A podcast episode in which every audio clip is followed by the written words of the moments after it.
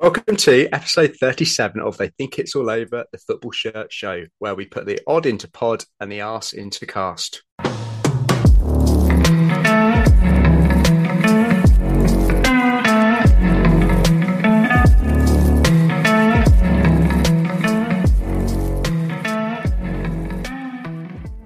So, welcome back to the Football Shirt Show. Who's joining me this week? It's Mike at Footy Shirts. It's Tom at Shirt Fan. And it's Scott at Flying Scotty. Welcome back, Scott. I would say you were missed, but uh, I was always told not to lie.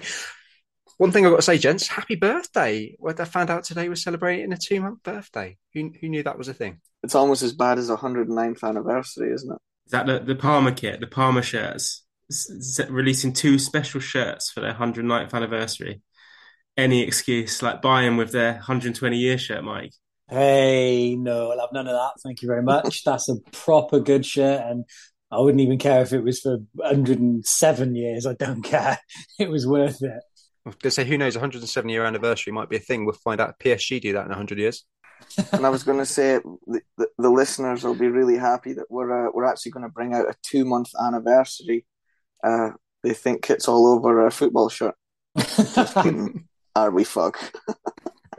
right, everybody, we have got the usual weekly news. We've got kit history, another short quiz, Shirt Room 101, and a really special feature about this week. We've had lots of uh, requests and things come in about cryptocurrency and football and football kits, and we've tried to explain ourselves in the past, and we couldn't.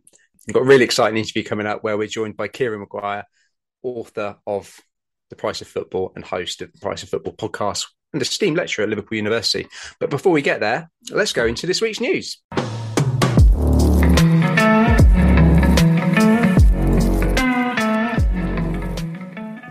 So, first thing up in this week's news, Nike released a lot of World Cup shirts, didn't they? Famously, Nike are from Beaverton, Oregon. So, did these shirts give you wood, or did they leave you saying "damn"? I'll, I'll go first after that little intro. Not sure how to follow it, but I'll just get us back on track with the shirts. Um, it was dismal, really, wasn't it? I mean, it's not. I'm sure it's not just me. Judging from the online response, it's it's definitely not just me. I think there are one or two shirts in there that are probably okay at best. Maybe even for a change, the England one of the England shirts is is one of the the, the best shirts in in the bunch. But generally, especially after seeing the Adidas releases recently, I thought it was a dreary, dreary bunch of kits. So they all use this new Nike template, Mike. It looks that way. Um, it's, I mean, I've only seen some images of some of the shirts, um, and some of them honestly don't give too much away. Like, for example, the Holland one, if it is that new template, it isn't quite as obvious because, you know, the color matches all the way through and so ever. But I mean, just touching on that one, Jesus Christ, it's dreadful. I mean, I, I genuinely didn't think you could do a bad Holland kit until I saw that. It's awful. But yeah, at least the majority of them are that that template. And I I genuinely I don't believe the template is the problem. I I insist that there's no such thing as a bad template, just just a you know bad variations of it, and and they're just they're just not good. Are there any highlights anybody's looking forward to seeing on the pitch come this November, December? I'll get in there before Scott because I know he's going to say the same as me. But I do actually really like the England away shirt. I think that's a that's probably the pick of the bunch. Um, call back to that kind of the, the, away 1990 shirt that we we saw. I, I, did mention on Twitter one of the things I don't like about it though is kind of the blue wash on the badge and the, the Nike tick. I think it would have looked a lot nicer if it was if it was just white rather than that tint. But yeah, I kind of echo Mike. These are bad shirts, I think, and it's not the template at all. It's just I, they're just they're just not great. I mean, I do quite like the the USA home shirt. I think that works better than a lot of them. But overall, again, compared to Adidas, it's a bad bunch of shirts. I'm not going to be picking many of them up. Yeah, so shockingly for me, one of the standouts is is that I think that England away is really they've done a really really good job. I know it's a throwback and some people are getting a bit sick of throwbacks, but I just I think the way that they've done it it's so subtle yet so similar. I think they've done a really good job. I think that one's going to sell really well. I'm just going to play devil's advocate here, and you guys can either disagree or agree with me, but I'm interested to see your opinion. But have we come to expect too much? And has everything got, it seems like everything's got a little bit tribal. Like when they released these Nike shirts, everybody on Twitter was like, "The Nike shirts are shit. The Adidas shirts are better." But when have we ever when have we ever done that before where we're like this group of manufacturer shirts are better than this group of like I've I've never gone, oh, all these Adidas shirts are great. I'm gonna buy every single one. I'll usually because I think some of that Belgium home top almost defeats any of those Nike shirts. I agree the Holland home is running it close. But I think with with each with the Adidas and the Nike, I think there's certain shirts in there that are great. And there are some that aren't great. But does anybody here own 32 World Cup shirts from any World Cup? What what I would say about these Nike shirts though is I agree that, that I don't think they're as bad as as pe- some people have said, but I think that's almost the worst thing about them is that so many of them are bland. That they're, they're not like you said, they're not terrible, but they're not good either. They're just in the middle. It's like dishwater. It's just nothing. I don't know. Maybe it's because uh, we get this sort of like whole batch drop at once now. It, it never seemed to really used to be that way. You know, every every nation, every club, everything used to have its own launch. You know, you would see the kits, you know, individually coming out, and then I guess there's less less of that tribalism there. But I think for me, I do naturally do it now because a specifically with the Nikes, they've all come out on the same template. So, eh, as I say, it is easier to kind of put them all into one group. But yeah, because it's just all in a batch, which I, am not a big fan of, to be honest with you. I would rather see each country and each nation release their shit individually and, and have their own identity and their own launch photos and everything. How hard are people to please nowadays? So, a, t- a team goes off the wall. Oh, that's terrible. A team goes sensible. Oh, that's too plain I mean, what the hell are they meant to do? Like, if you my my personal opinions, England away, great shirt. Um, France away, that's a brilliant shirt. They've they've brought out a design. They've put you know a, a, a pattern in the background that relates to the country, and people are like, oh, it doesn't look that good, or oh, it looks like pajamas, or it's like, you know, what what what can you what do people want to please them? Yeah, I loved it when Red Star Paris did it a couple of years ago, didn't they? But all of a sudden, France do it on their way shirt. Yeah. But I think that's generally um, held up as one of the one of the good shirts. Scott, I thought you were going to go straight in for Nigeria away. Yeah, and I think well, I was, you know, the Brazil away. I really like. I think they've gone off the wall. It's bright colours. I bet you that'll be beautiful and Dri-FIT advance. And yeah, the the Nigeria away. It's you know the they had the the '94 Olympics uh, home shirt that they wore, and also if you the USA '94 home shirt, they had the the pattern in the neck, and it's like an adapted version of that. And I think you know the template doesn't look terrible with it. So there are some, yes, there are some bad shirts in there, but there's also a few good ones, and I'll be I'll be picking up two or three of them. Just before we move on from this, I just got to quickly ask Scott, when is Scotland's World Cup kit coming out? Uh, 2026, mate. oh, nice, good, excellent. I look forward to it.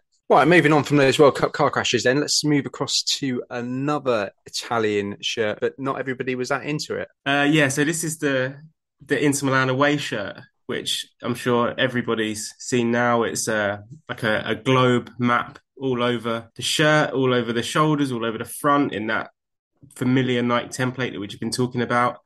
The interesting thing about there's a couple of interesting things about it for me is you can't buy this shirt in the Dri-FIT ADV it's just not available, not via the Nike store, not via Inter Milan's club store. It's only available as a stadium shirt, which I don't know why. It doesn't seem to have ever been available as a Dri-FIT ADV. I don't know if that will change.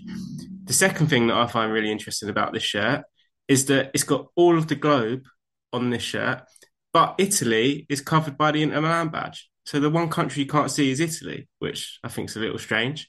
And then the third thing, we might have all seen it on the pitch this week. Uh, Inter Milan wore it in the Champions League, but not in the same guise as that we've seen in Italy or that you can buy in the shops. And this is all to, to, to all to do with a UEFA equipment regulation. I think they fell foul of it last year Inter Milan with their snake shirt, away shirt that had to be doled down.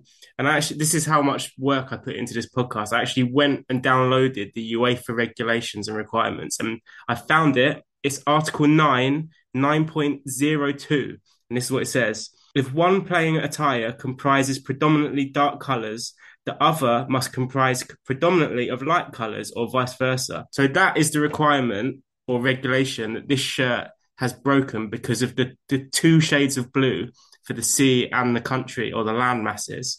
So what they did in UEFA, they had to dilute all of the colours to a much paler less defined version of the shirt, which is what we see on the pitch. Oh, it, it, it, the whole UEFA thing is it's a whole other conversation, isn't it? It's, when you start getting into all this shit that they do with the regulations, it's ridiculous. Just one thing quickly I would say though is, do you think you touched on the badge being on Italy? Surely that's a deliberate thing.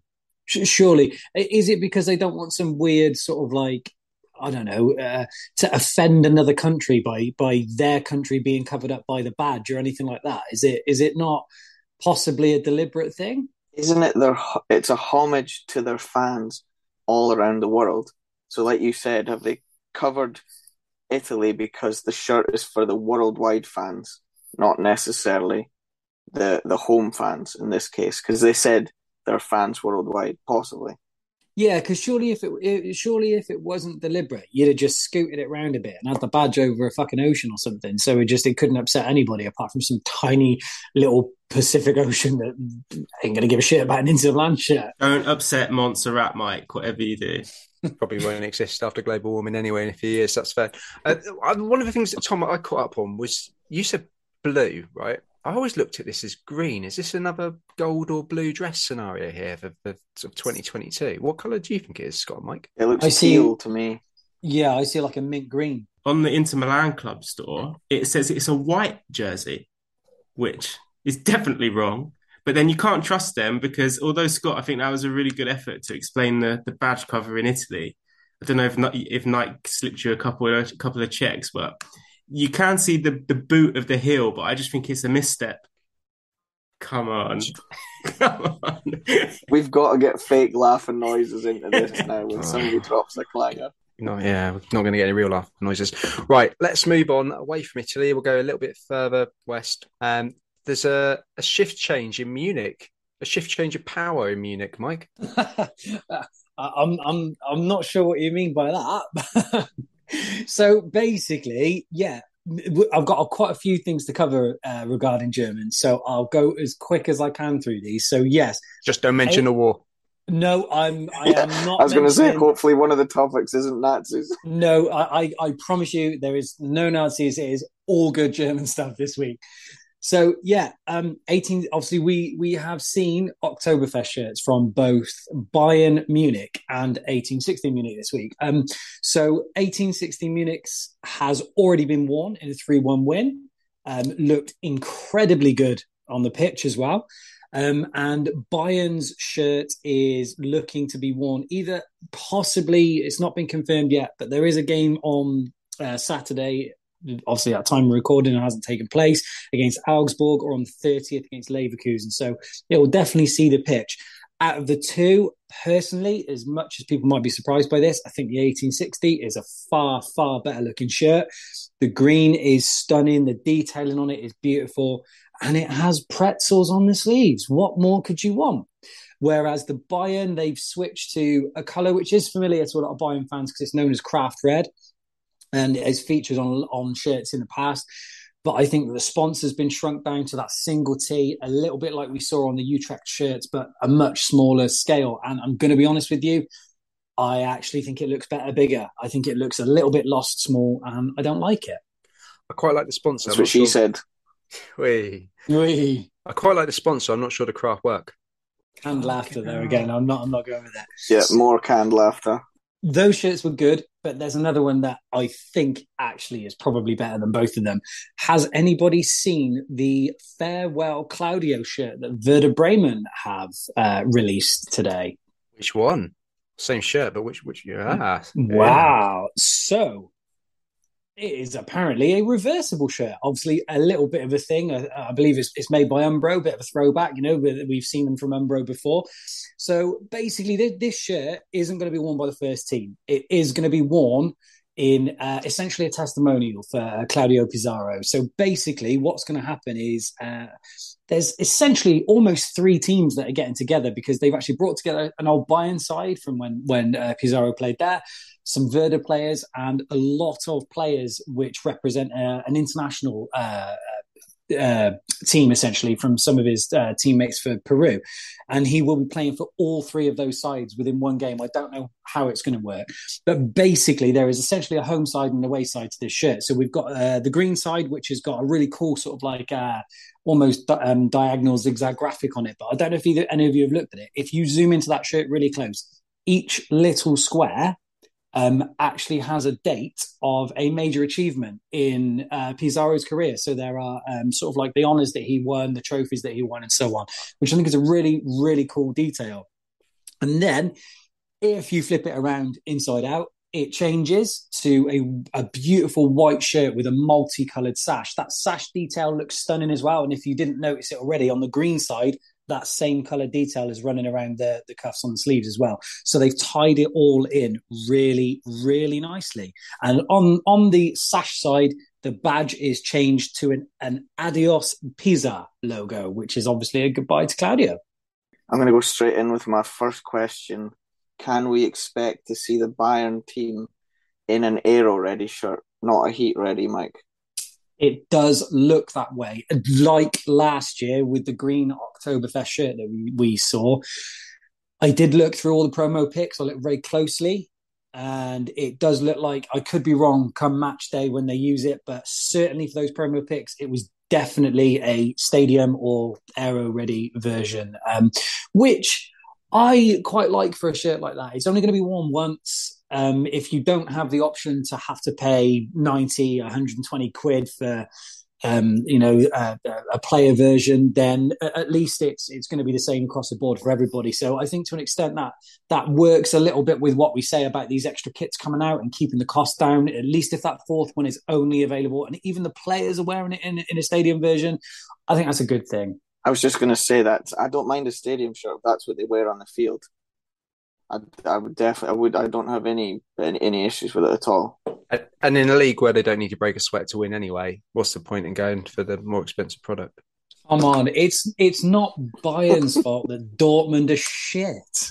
So wrapping up the news this week, Scott, another new release in Italy. Is this one going to be badged to success? This is a this is a proper um, evil to grace story because Roma committed so many kit crimes before the game.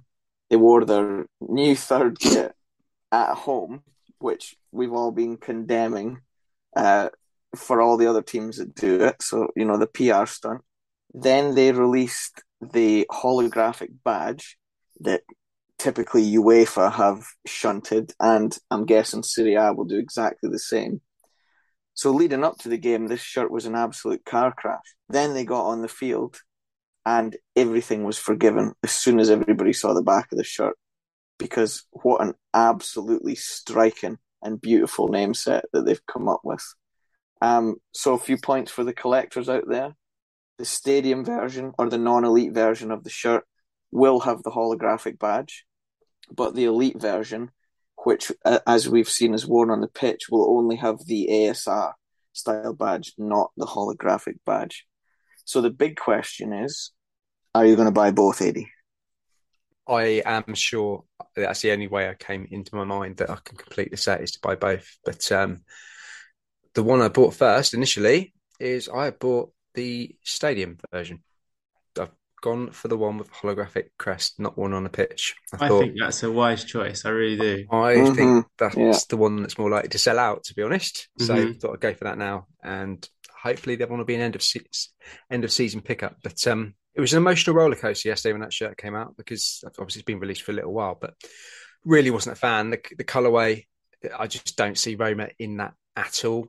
The description, the, the, guff that New Balance came out with in terms of the um, the graphic on the shirt was the biggest load of bollocks I've seen on a shirt release ever. I think. What was it? What did they say? They said the distinctive body is an interweaving of modern shapes and reflects the fierce loyalty of Roma's Wolfpack. so you know that could, there could have been anything on the shirt, and they could have said that. So that was just the biggest load of ba, ba, ba, ba, ba, bullshit. Yeah, yeah, just yeah. word bingo, that wasn't it. So you know, I went I went into it quite disappointed, but then honestly, the moment the players no, there were no drill tops. The moment the players were lined up in that tunnel, it was like wow. Um, and even my wife was watching the game, turned around to me and said, "Look at that! Look at the look at the shirt." So, yeah, all of a sudden I was on a high again, and then somebody told me it looked like a Norwich away shirt from a few years ago. And it's historic as well to you know to overcome a very strong ten man Helsinki team at home in Europe. It's going to live in the memory for a long time. Right, that wraps up this week's news. Let's move on to history.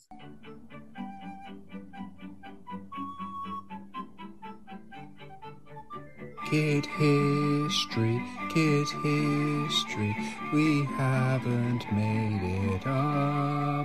Kit history, kit history, we read it on Wikipedia.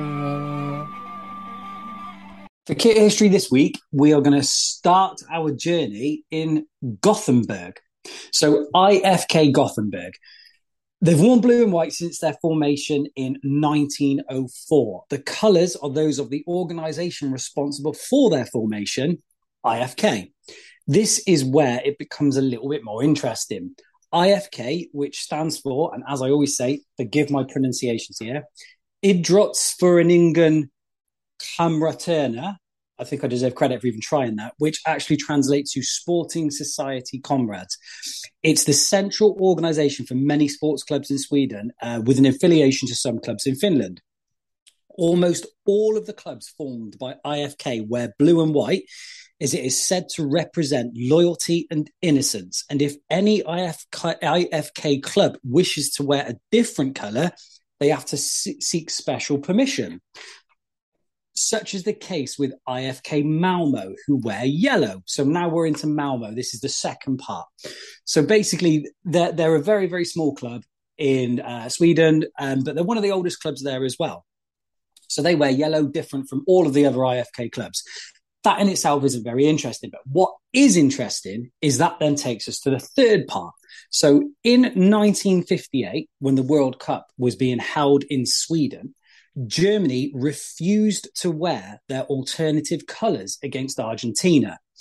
Uh, and that forced Argentina to have to find an alternative kit.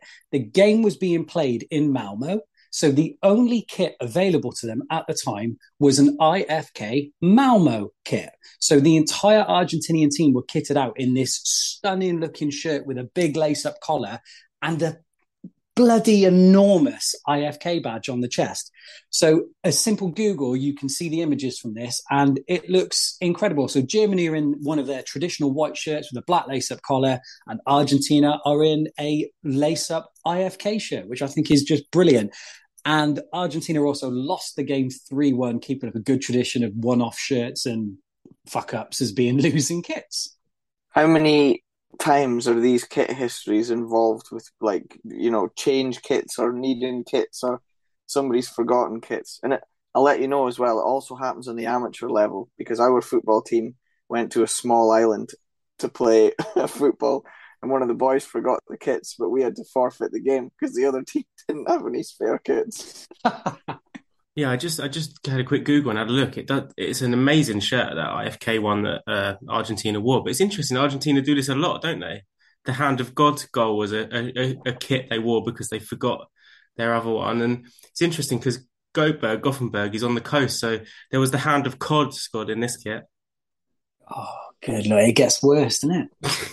I don't think there are many people that listen to our podcast that would remember this happening in 58, so it'll probably be news to most people. But that one, for that to have happened in our lifetime, it, obviously there's a few times we've seen it in, in league games and stuff with the, the infamous Coventry Chelsea sort of like kit switch and all of that. And bizarrely, I, uh, you guys probably won't remember this, but I remember once that the referee's kit clashed with the Villa and whoever we were playing. So he had to, he turned a Aston Villa training sweater inside out and and wore that to referee. I'm pretty sure it was David Elleray as well. I'll have have a look and see if I can find it. Well, we need to find that and we'll attach that image as well to the bottom of the pod. So, in this week's feature, we are talking to one of the world's leading football finance experts in Kieran Maguire. You may know him as one of two hosts of the Price of Football, the author of the Price of Football book, or perhaps you're a student at Liverpool University where he's also a lecturer.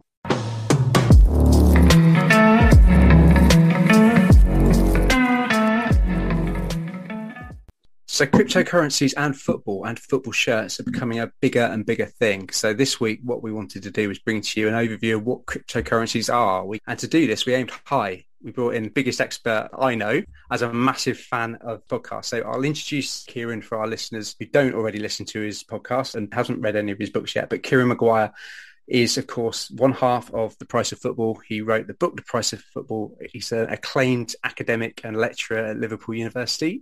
Thank you very much for joining us, Kieran. Checked in the post. Thank you very much. That's very kind of you. I guess, you know, starting at the top, really, cryptocurrency. We've seen a few examples, haven't we, Tom, on shirts at the moment? Yeah, it's becoming more and more prevalent. We're seeing them as new sponsors on new shirts more and more every year. But I, for one, am a little hazy about what exactly they are and what it means. Right. If I want to pay you some money, I can do it from my bank account to yours. And if we're both in the UK, actually, that's that works pretty well. If I want to, uh, if I want to pay you and you're based in the states or you're, you're based anywhere else abroad, then things start to get a little bit more complicated. So if it's a if it's a small amount of money, then what the bank will do, and, and I my family's based in Ireland, so yeah, often send out money to my mum or my relatives, you know, presents and this, that, and the other. Um, the, the, bank will probably charge you twenty five quid for the privilege. You go, well, I'm only I'm only sending a couple of hundred notes.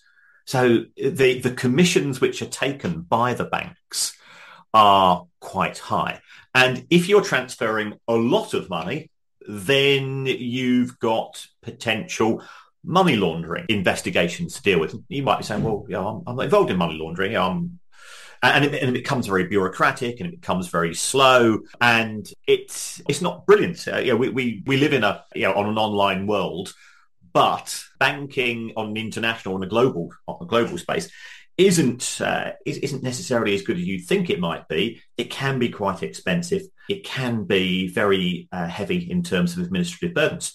So about about 2008, 2009, we, we just had the financial crash. Know, the world the world economy went into free fall, and that that was due uh, in no small part to the activities of banks who had gambled with products when they didn't work. If anybody's watched, not watched The Big Short, go watch it. Fantastic movie. Uh, really good at simplifying uh, some activity. The traditional banking system is imperfect uh, in in some ways, and and we all, you know, it, it sneezed and we all caught a cold financially on on the back of that.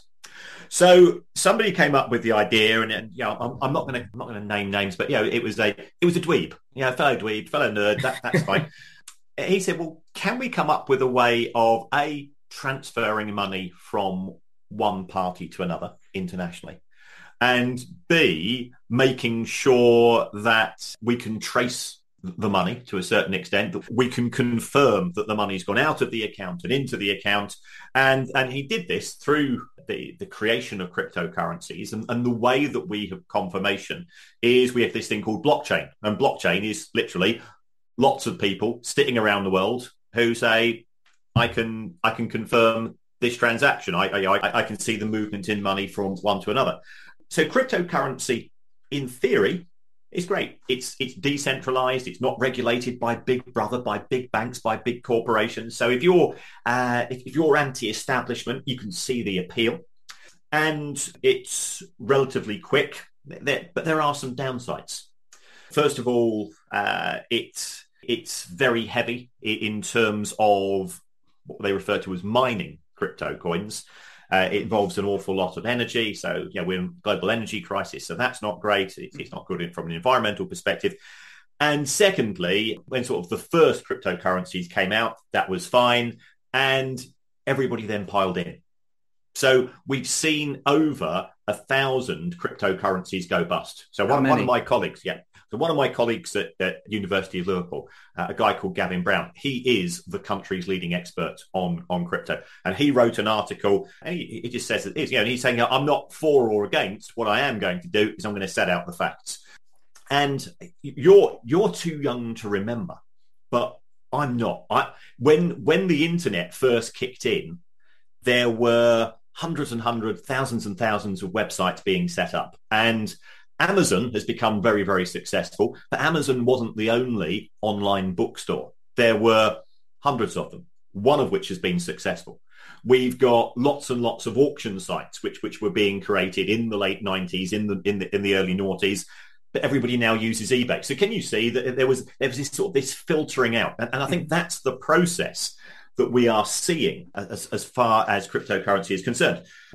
The other thing is that ultimately it's it's a means of paying for things.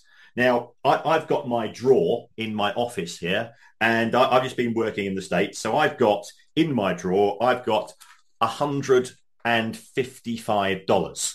Showing off, Kieran. I know, I know. Yeah, yeah, yeah. hey, baby. Um, yeah.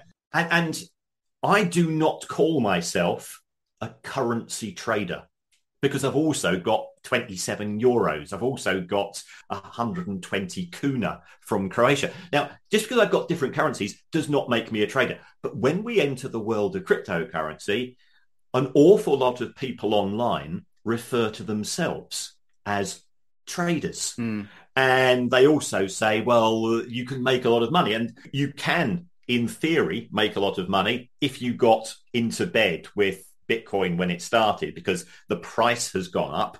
Um, can I make money from buying and selling dollars and converting them into sterling? I, I can, but that's not the purpose of holding the money in the first place. Yeah, the next time I'm working in New York, I'm going to need some dollars to, you know, to to buy myself a, you know, a burger and chip and so on. Here, the lines start to blur. It's being sold as a get rich quick scheme uh, yeah, if you buy Bitcoin now and you hold it for five years, you can become a, you know, squillionaire. But then you say, well, hold on. Yeah, yeah, I don't know whether you've seen that again. I, I, do watch a lot of movies. If you've seen Trading Places, uh, Eddie Murphy in Trading Places, he goes, buy, buy, buy, buy, buy. Everybody goes and follows him. And then he sells and he goes, sell, sell, sell, sell, sell. And he makes money and everybody else loses. And that's exactly the same with what we're seeing with uh, with cryptocurrencies. They are being marketed as investments. Now, I don't see my dollars as investments. I simply see my dollar as a means of, you know, if I'm going onto the New York Metro, it's a way of paying for a ticket. If I'm buying a burger, it's a way of paying for my burger. Uh, so, so the purpose of money is is to act as a lubricant. It's it's to allow I want to buy something, you want to sell something. How can we get around that? that that's how money works. And, it, and it's not an investment though. And, and this is where the problems lie because it's being it's either being explicitly marketed or or we've got dog whistle. Okay, you know, no, it's not an investment. It's just you know, it's it's just a, a, way of engaging and getting utility with the clubs and things with this, and, and, that's where I, I start to become quite uncomfortable with with the nature of the relationship between the the crypto NFT fan token industries and football, because football gives us legitimacy, football gives us normalization. Is that why they have targeted football as a way of mark? Because, like you said, you've got all these different crypto firms that are trying to compete with one another to be the crypto firm. Why is it then that they have targeted football and football clubs as a means of getting their names out there? What? Why is that relationship been targeted so specifically? Well, uh, it, it's not just football, it's also been through the use of celebrities and influencers. So, for example, uh, Paris Hilton, she's involved with with one of these schemes. Now, yeah, my personal view is that if you're going to take investment advice from Paris Hilton or John Terry or Michael Owen, then you deserve everything you get.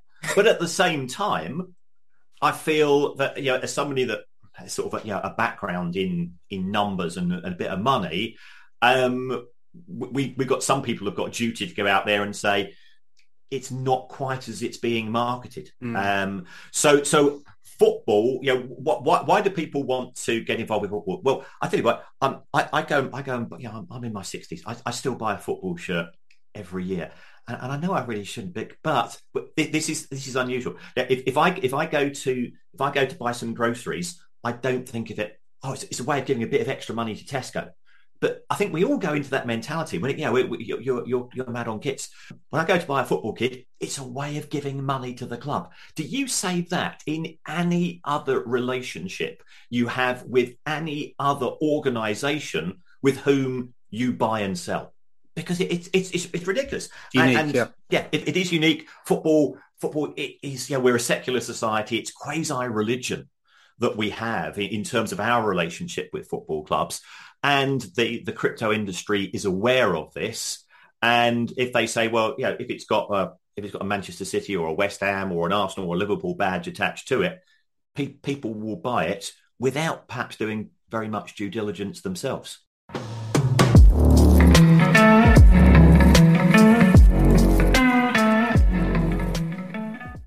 Cryptocurrency itself has almost evolved from the original purpose of open banking to become a quasi investment product, get rich quick scheme for the inventors. I don't know if that's the right phrase, but the whoever la- launches the products and the the early investors, should we say? We've seen in football. I mean, we've seen it on football shirts, primarily abroad as main shirt sponsors. So digital bits over in Italy of shirt sponsors of Roma and Inter Milan. We've seen it on sleeve sponsors in the UK, haven't we? So I think Crystal Palace had a sleeve sponsor, IQ, O-N-I-K, IQ, I think was the name, uh, which went bust last season. We've got Whalefin on Chelsea sleeve sponsor this season. We talked about the consumer risk. Is there a real financial risk to the clubs as well with taking this money? Um, uh, y- yes, there is. I mean, um, unless the uh, unless the relationship is that the sponsor pays all of the money up front, then then there is risk. Yeah, we, we saw what happened with Nottingham Forest and QPR with Football Index. We've seen Barnsley shirt this season, hex.com. Um, and, and I put some sort of you know lame gag, you know, but you know, dad, I, I, I do dad jokes. I'm an old man. Um, yeah, I said I shouldn't be called hex.com. It should be called hoax.com and I got absolutely slaughtered from all of the uh, the hexicans. This is what they are. They, they, right. they like create. Yeah, it is. It is very much a cult following, and and you need that. You need that sort of you know David Koresh uh, type of slavish following because as soon as you start to ask the awkward questions, things start to unravel and not necessarily uh, in a good way. So, yeah, th- there are some people doing really good work. Yeah, Martin Calladine, uh, Ugly Game on Twitter, Joey D'Urso at Athletic, Philippe Auclair. There, there's there's a few of us who are just sort of poking with poking. We go to this more uh, because if it's such a great investment, I'm I'm I'm I'm willing to put some money into it. But nobody's actually managed to give me a uh, a comprehensive explanation as to as to how this is a surefire way of making money. Although, again, if we take a look at uh, take a look at Crawley Town, who are owned by WAGMI, um, which stands for "We're all to make it." Uh, that, that sort of implies that there's nothing to lose. And well, actually, there is something to lose, and it's called money. I mean, Crawley, they, they've been quite interesting with how they've approached things with crypto because they have made certain kits exclusive and they've even offered fans a chance to to vote for transfer sign-ins if you've bought and invested in the crypto of WAGMI. So do you think this is just a tip of the iceberg in terms of crypto's involvement in football? Is it going to become more and more popular? Well, I think I think we need to separate out three elements. First of all, we, we've got cryptocurrency, which is a way of paying for things. Then we have non-fungible tokens. Now, a non-fungible token is effectively a digital. Am, am I allowed to swear on this? You absolutely are. Yeah. okay. Right. Okay. Um, well, I, I think if, if, a non-fungible token is, yeah, I'm I'm collecting Panini stickers. They are fungible tokens. Yeah. I I know I shouldn't. I say I'm doing it. For, I'm doing it with my, my wife's son he's 35 so you know and he's collecting as well. So yeah we're, we're all we're all sort of going yeah we should be doing this. Um but those are fungible tokens. Anybody that collects panini does it. They know it's it's a it's a bit of a dumb thing to do but but you do it on that basis. I am not collecting panini stickers for the 2022 world cup as an investment as a way of making money what we have with non-fungible tokens is that it's a way of getting sort of uh, you know the clubs are saying well it's a way of getting unique memorabilia. So you know a photograph of a particular goal and you pay the club money and you get a digital receipt. Now i've i've got you know next to on my wall i've got some old football shirts. Um, and again you know i've i've i've bought them because I've got one shirt which is worn was worn by Paul McShane in 2005 when Brighton beat Crystal Palace at Selhurst. Now, as a Brighton fan, that is priceless. Do you, I, Kev, do you tell Kevin that? As, uh, won't be doing the probably much longer. I've, I've, not not got round to mentioning it just yet. Uh, because if, if you're working with a uh, a stand up comedian and a comedy writer, whatever I say, he's he's going to destroy me. So so I just I, okay. I, just keep that one in the locker. So I, I, paid a lot of money for that. I've got a certificate of authenticity, and, and that's fine. What the clubs are saying is that well, there's only so many shirts that they can do with that. There's only sort of you know, signed boots of players, and it, it, it doesn't transfer to a global audience. So if we can sell, uh, you know, pictures of you know, somebody scoring a particular goal, a particular goal celebration, uh, you know, whatever. And what we will do is that we will give you a digital certificate. And uh, so here you've got a digital photo and you can print it off on your printer. You can have it on your phone. So can everybody else. So, so this this is the weird thing. So what have you got? What they what they haven't got? Well, you've got this token which says I am the owner of this. That's what we have in terms of uh, NFTs. And then we've got the third element, which is the fan token. And and the fan token is I don't know whether you've watched uh, watched The Simpsons when they go to Itchy and Scratchy Land, and they buy Itchy and Scratchy dollars uh, at at the gate, and then they try and and all of the, everybody inside said, "No, we don't take Itchy and Scratchy dollars." and, when, and, when, they leave Itchy and Scratchy Land, they say, "No, you can you can't convert Itchy, Itchy and Scratchy dollars back into genuine dollars." And this is this is yeah, and this is actually something which is quite similar to what we see at, at Disneyland. Um, so fan tokens is that you normally have to buy them using Bitcoin or you, sorry, using a cryptocurrency, which is approved by the club. So you have to first of all convert sterling into your cryptocurrency and then your cryptocurrency potentially into your fan token. And then you can use your fan token to generate utility to improve your relationship with the club. So, for example, you might have the opportunity to choose the color of the the corner flags or the music which is played pre-match and then you say actually and and, and they'll be saying well yeah when you'll you'll get an you'll, you'll get a chance to you know perhaps have a meeting with the players you can get a, a bought name set on the back of your Inter Milan shirt. That's what you can buy with those things. yeah, um, and, and, of course we've also got the the Crawley Town fan token, which allows you to buy the unique kit. And look, yeah, I think it's quite a good looking kit. I'm not saying it's not, but to have to go through that palaver, I'd much rather just walk into the club shop and say, "Here's forty notes. Give us the give us the shirt." I mean, that was unbelievable. That, was, that actually came up a few weeks ago on our podcast. You described what an NFT is better than we ever did or could. But yeah, that was just so unique in that you had to buy their cryptocurrency to then convert to their fan token to then buy their NFT, which then got you your football shirt. It's just, it's just, yeah, it seems madness. Yeah, I'm with you entirely.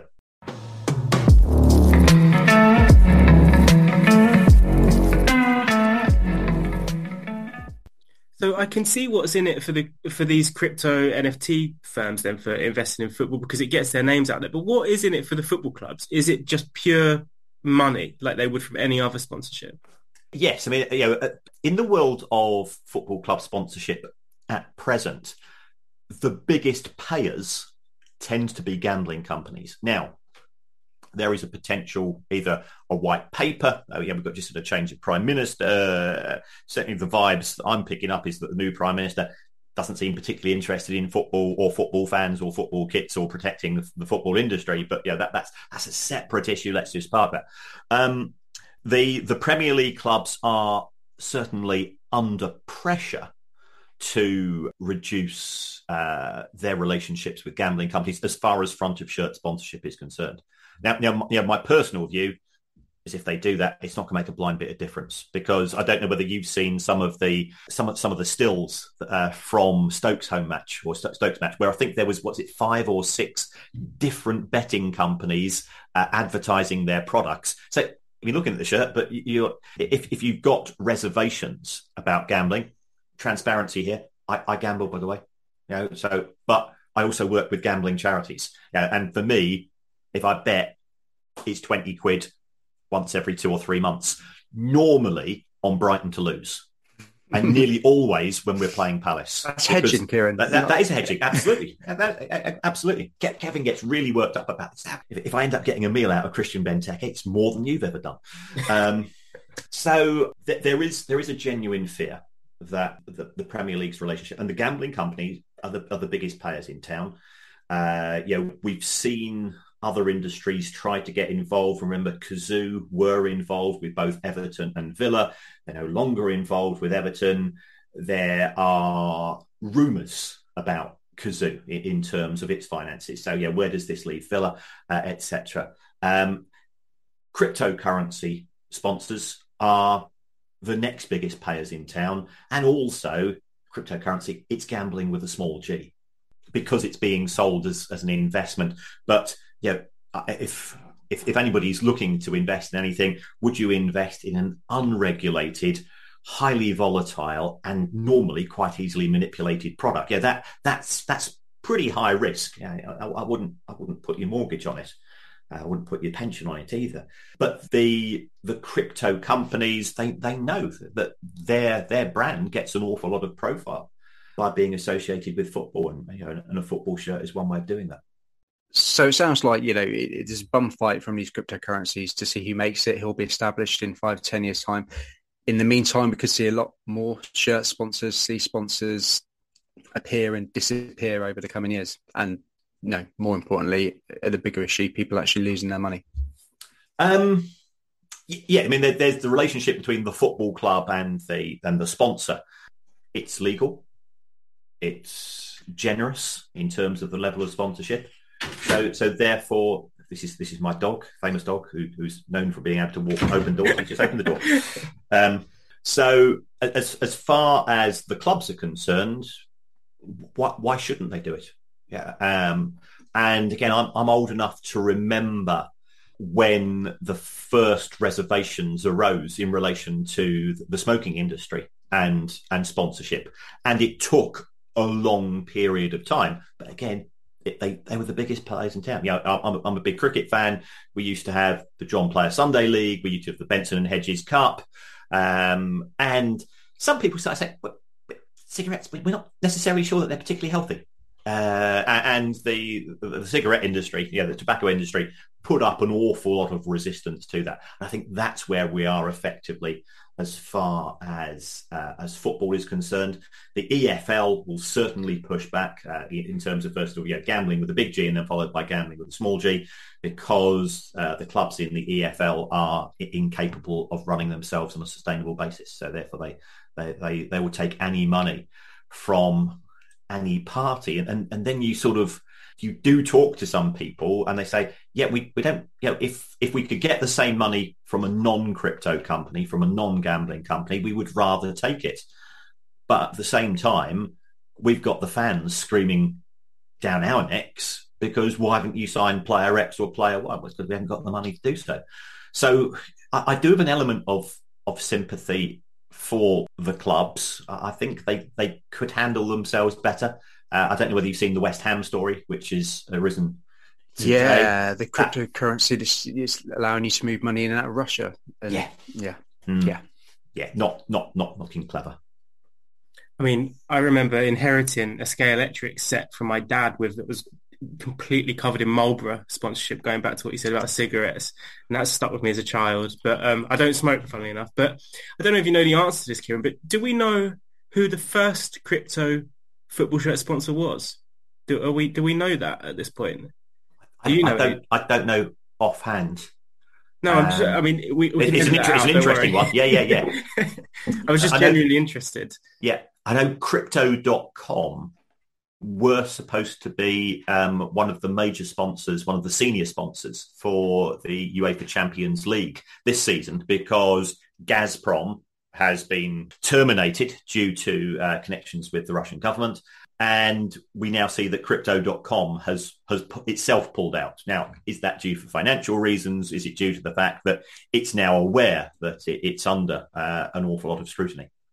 Jerry D'Urso, I think, is the expert in crypto in football, isn't he? And I think he wrote an article recently about Liverpool potentially looking at crypto as a future shirt sponsor for to replace Standard Chartered or, or to push the price of Standard Chartered's deal up. Maybe who knows? Um, that might be more likely. But perhaps we'll drop him a note and see if he knows um, who was first because he might be a good person to ask. He's a great guy, Jerry. Yeah, I've spoken to Joe on a few, few occasions, and uh, you know, I, have written the occasional article for the Athletic, and I've subscribed from day one, and, and, I, and I, really enjoy it. I know that some people don't like it, you know, private equity behind a paywall, but what it has done, it's allowed people such as Joey to do the investigative journalism, which has has really sort of disappeared because we don't buy newspapers anymore he preaches to converted. You've got two subscribers here as well. Listen, Kieran, that's been incredibly interesting. Thank you so much. Like I said, we skirted around it ourselves over over the sort of 30, 40 odd podcasts that we've done and never really mounted a serious explanation on what it is. So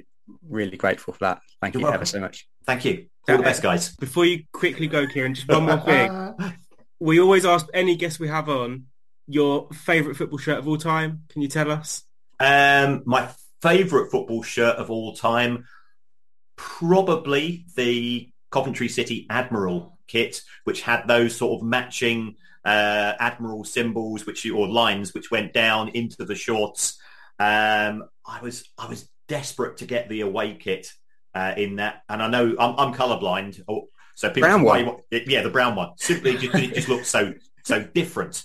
Um, and, and, I, and I, I, never had enough pocket money to do that. Uh, but, if, but, if, I had done it, I, it, it's better than buying Bitcoin in terms of making money. It must be worth an absolute fortune that kit it's these days. Fungible token. Yes, absolutely. yes. Good choice. I think good choice.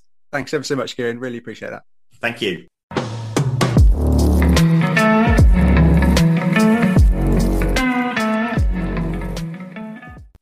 Well, if anybody else is like me and your brains just turn to mush every time you start talking about crypto, whether it's a sponsor or the actual pretend currency, whatever it is, then hopefully that feature will just be really, really helpful as well as interesting for everybody. But I'm intrigued. How, how much did you boys actually learn? So, Tom, can you can you tell me what an NFT is now?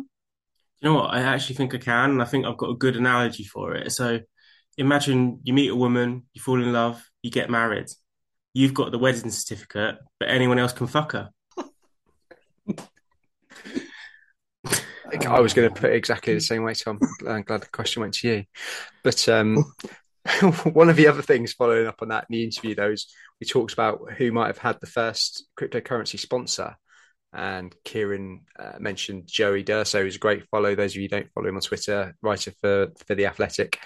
Um, myself and Joey had a, few, a, little conversation over last week, and we think the first ever sponsor, crypto sponsor, was uh, a company or a crypto company called BTC Turk, a Turkish cryptocurrency, who sponsored the mighty Yeni Malatyaspor in the 1920 season.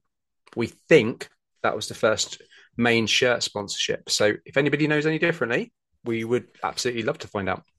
I'll be honest with you, I'm not very good at this because I don't even know, I don't even recognize half the time when it's a crypto sponsor. I'll be honest with you, I I could own yeah, shirt, yeah, I could own shirts with a crypto uh, crypto sponsor, whether it be sleeve sponsor on the back, whatever. I'll be honest with you, and that's not just because it's crypto.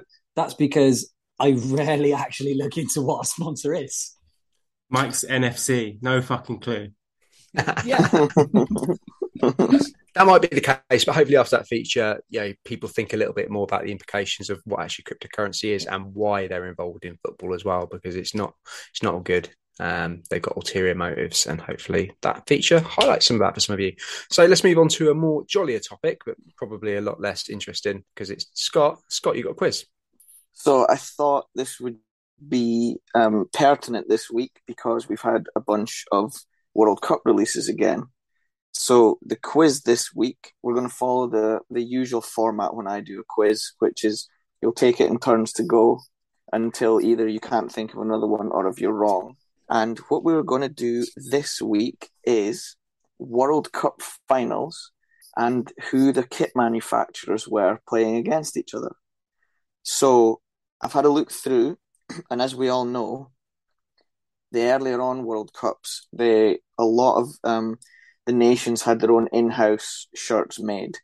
So what I'm going to do is I'm going to give you from 1966 obviously I had to include that World Cup because of the audience and you three knuckleheads.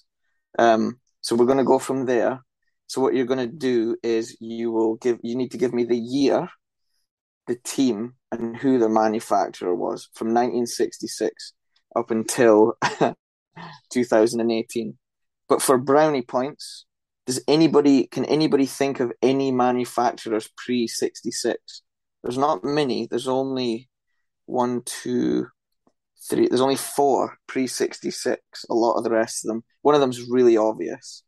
So Germany had Adidas made ah, Germany really early on, and the very first ever World Cup, 1930, Uruguay against Argentina, they actually both had kit manufacturers that weren't in house.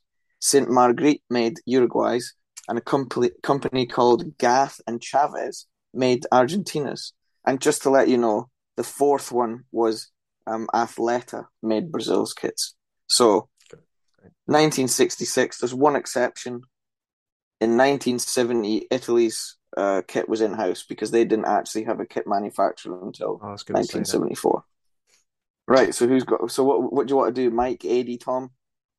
That's oh, fucking thanks for that. My, you don't have to get them all. You just somebody has to win. Right. I, I am going to start off what I think is relatively easy. Uh, so I'm going to go for 2010. Okay. And as soon as I said that, I'm really fucking doubting myself. no, I'm going to stick with 2010, and I'm going to say that Spain wore Adidas and Holland wore Nike. Well, you only had you only you didn't have to get both the teams, but you, we can do that if you want. Oh, no. sorry. I'm no. sorry. I thought I thought we were doing both. My bad. well, we should all do that yeah, so, I'm going to go France '98. So yeah, France in Adidas, Brazil in Nike. Yeah. Good. Just to put the pressure on Tom. um, that, that was the only one I knew. I knew it was going to be. How's, how, how's nobody gone for 66 first? I could have not included it. Uh, I'm going to go for 2018, France and Croatia, Nike and Nike. Yep. Back to you, Mike. Right, so I've only got to name one now. I am going to say uh, 94 and Brazil wore Umbro. Yes. And for completion, Italy wore Diadora. Yes. It's the World Cup final, Tom. How can you not remember? Well, what what finals have we had? 2010? Oh, wait, I thought it was 80s guy. No, I was just done it. No, oh, right. You, oh, yeah. um, all right. 94, 1966. Yeah. 2010. Is it Umbro? Yes. England and Umbro. Well done. what, in 1966 was that? Yeah. Yeah. I've been getting my head around this. Um, uh, so I'm going to say uh, 2002 with Brazil again with Nike. Yeah. Uh, I'm going to go back to 1966 and say West Germany is Adidas. Yes. Well done calling them West Germany. I was going to pull you up on that. Why do I not know who won any World Cup? I will. Did we say 2014? No, we did not. Germany and Adidas. Yes. Uh, I'm gonna say 06 with uh, Italy and Puma. Yes. I'm gonna say 1990 West Germany and Adidas. Yes uh, 2014 Argentina and Adidas. Yes, so that's 2014 complete. I'll go stick with uh, 06 then with France and Adidas. Correct. 2006 complete. I'm going to go 1972. I'm not fucking going 1972. Wasn't even a World Cup that year.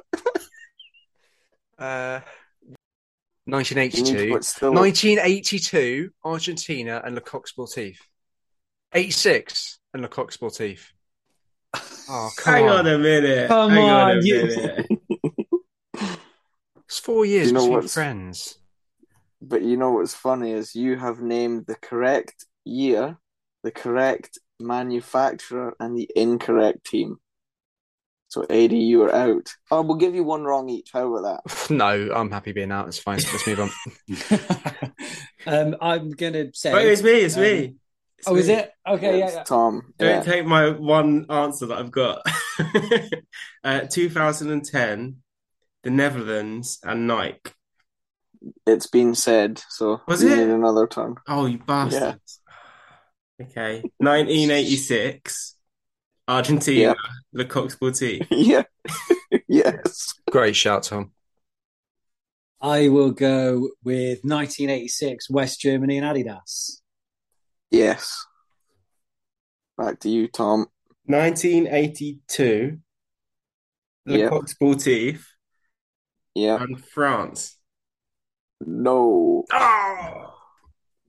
D- does, Right. does that mean I win? Because I started. The, I Yeah. started. Yeah. Yeah, Brilliant. you started. The And just round. to, to put the killer blow in, I'm pretty sure that we haven't done 2002, the other finalist yet, have we? No, you haven't. See, it's it's. I'm finding it really, really difficult to remember who that was, and I, I, Think I- about I- Ronaldo with a with a bowl cut. Who did he round? I was, I was. One to be honest best with you, ever. it I was going to say Germany because I, I, that's, that's it's all Germany. Because I've got can't. yeah.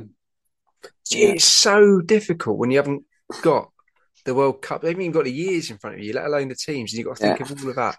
Um, that's my Uh, excuse anyway. So 1990 you missed was Argentina, Adidas. So that was another Adidas All Final. To be fair, some of these were hard. 1970, Italy was the in-house. Who did they play? Brazil, was it? Yeah, and it was Athleta again. Uh, 74, nobody attempted. Any ideas? If, if I gave you the teams, you'd get the Was that manufacturers Holland? easy. That's another Yeah, West Germany Adidas, isn't it? Yeah, and who was Holland made by? Got to Adidas? Adidas. Yeah, and why is that so famous? Because certain somebody only wore two stripes, right? Cruyff, Mm. because he had a contract, so he couldn't wear Adidas, so he, that's why he wore that Dutch top with only two stripes. And then the last one was '78. It's another same manufacturer final. The Dutch again, Cruyffy, Hot Adidas, and Argentina. Adidas again. See, it's funny, isn't it? Because everybody, if you if you asked everybody to speak about a World Cup final, you think, oh yeah, it's easy. But when you got to pluck it out of fresh air, Well, we'll find out in a few months' time who will be adding their names to that list. Another quiz for another week. Let's move on to Kit was that, Room. was that too hard? Was it? Yeah, it was, yeah. Uh, let's move on to this week's Kit Room 101. I give up. An absolute disgrace. I am flabbergasted. Analyse it till the coach come home. Shocking. I am. I am disgusted with it. Hi lads, it's Will here, PDX Jerseys on Twitter. I'm a big fan of the pod and really enjoying all the work that you've been doing so far. I'd like to make a nomination for Room 101. And I'd like to nominate breaking up a striped pattern in order to accommodate a sponsor. It absolutely kills me to see a design be interrupted for the sponsor, especially since I like to get my shirts without a sponsor where possible. And seeing a big break in a centre just looks absolutely ridiculous. PSG in recent years have made some glorious kits, but they always tend to put a break in for the sponsor. I'd rather you just keep the solid stripe and layer the sponsor over the top. So, if you agree with me and don't think your design should have to suffer for the sake of your sponsor, exile to room 101. So there we go. PDX jerseys with his nomination for Shirt Room 101 shirts that have a break in a pattern or stripe, particularly for a sponsor. What are we all saying? I'm happy to go straight in and say I'd agree with this one. There's a couple of shirts that spring to mind for me. Just a, a good example of this: uh, the Bayern Munich 2010 home shirt, which was a red and white uh, vertical stripe shirt, really, really stunning looking shirt. And not only did they break up the stripes as such for the pattern, they did it by putting a disgusting white vinyl box print with the T logo on the front of the shirt. And it turns what is one of my favorite shirts for Bayern into one of my most disliked shirts at exactly the same time. And I have to really see through that sponsor to, to still see that as one of my favorite shirts. So even just for that one, I would put this one in on its own. I think this is a really, really good suggestion. And as soon as I heard that, I was massively inclined to agree. But then I started to think, well, there must be some good shirts where there is a break. I've just had a little flick through my, my camera roll to see which ones I have and some that we would be throwing in if we do throw this in. Pretty much all those great Juventus shirts of the 90s, the, the Kappa ones, with the Danone sponsor and with the, the Sony sponsor, they would all be thrown into Kit Room 101 if we throw this in. But I generally, like 90% of the time, I think PDX jerseys is is right, and it looks so much better when it's put over the top of the design. So think I'm going to agree with him. I, I could live without all U, Juve shirts anyway. Yeah, so it's not a compelling argument that. There's got to be more though. There has to be other good shirts where there is a break. And a lot of PSV shirts with breaks in stripes, presumably, and Porto shirts, and any teams that play in stripes. I would have thought. PSV had a really famous shirt with Ronaldo, and they even broke the stripe for the Adidas logo. With what you said, Tom, I know the only shirt I can think of recently that came out was the uh, the Dortmund home shirt, which didn't get good like reviews as such. But the one thing it did do was break the stripes to incorporate that awful sponsor that they have, and it looked better than it probably would have with the stripes on the through. But I think that is not a big enough argument to to go against it for me. Yeah, for me, I think that, that kind of leads on to my opinion. I think there's ways of doing it nicely, but I certainly agree with them with the lazy ones where they just cut a hole in it to stick the sponsor in. But I think I'm going to have to agree with them and put it in 101 because it's my whole gripe about the back of shirts as well. It's the same policy, isn't it? UEFA want the plain back so that the referee can read the number. I'm sure the sponsors are stipulating, right? We don't want our sponsor diluted by a background color. You need to break it so that it's it's stand out. And I think it's ridiculous because as if as if you wouldn't be able to read, you know, with a red and blue background, as if you wouldn't be able to read the white sponsor because it had a stripe going through the back of it. So yeah, I'm I'm with them. Room 101. Yeah, it's happening. It's going to go into room 101.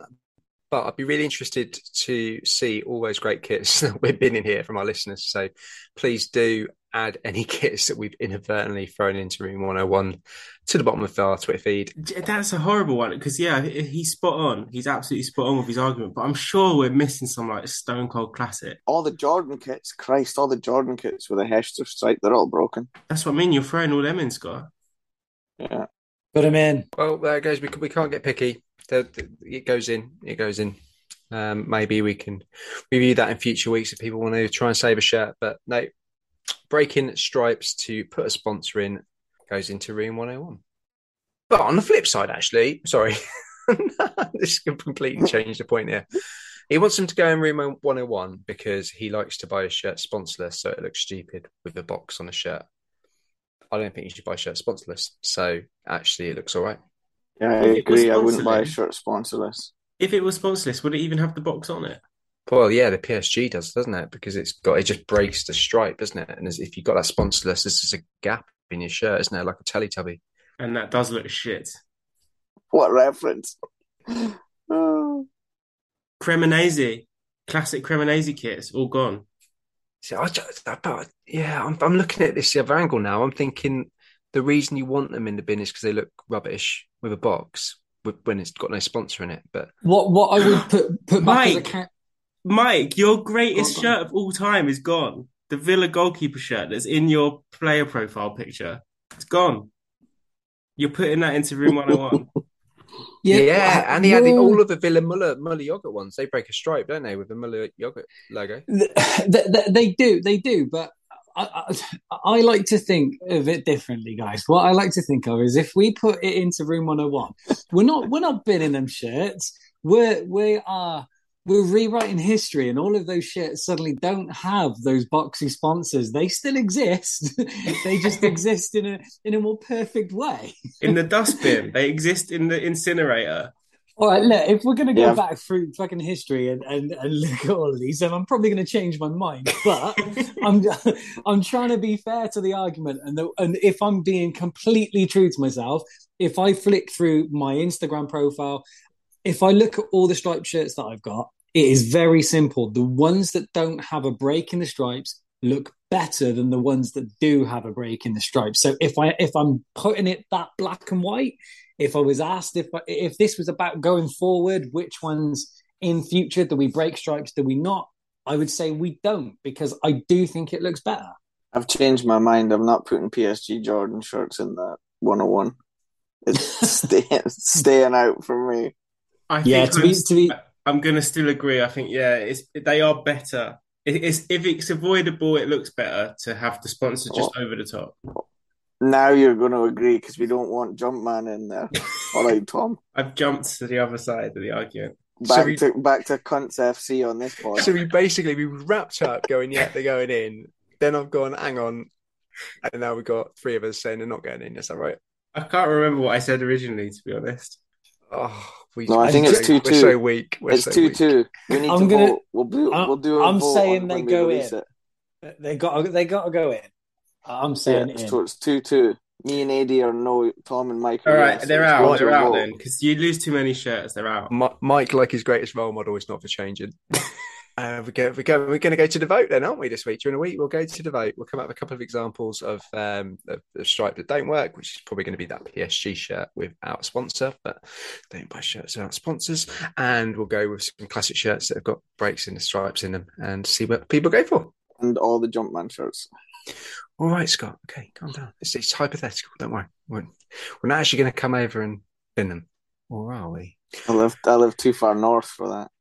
off the wall. Um, good stuff. Right. Well, that concludes another week of the Football Shirt Show. Thank you ever so much, everybody, for bearing with us. We do appreciate um, your patience whilst you listen to us rattle on. Yeah, thank you everyone for for listening. Um, it does take us a fair bit of time to to record these pods and especially to edit them because of Scott's horrendous profanities. So it only takes you a minute to subscribe, like, and share. So please keep doing so. It's it's nice and easy to find us on the socials. All you've got to do is search "They Think Kits" all over, and you will find us on all of those. Same on the the podcast platforms. And don't forget, if you've got anything you want to ask us, we do have an email address, which is hello at ttkaopod.com. Thank you, gents. They think it's all over. It is now.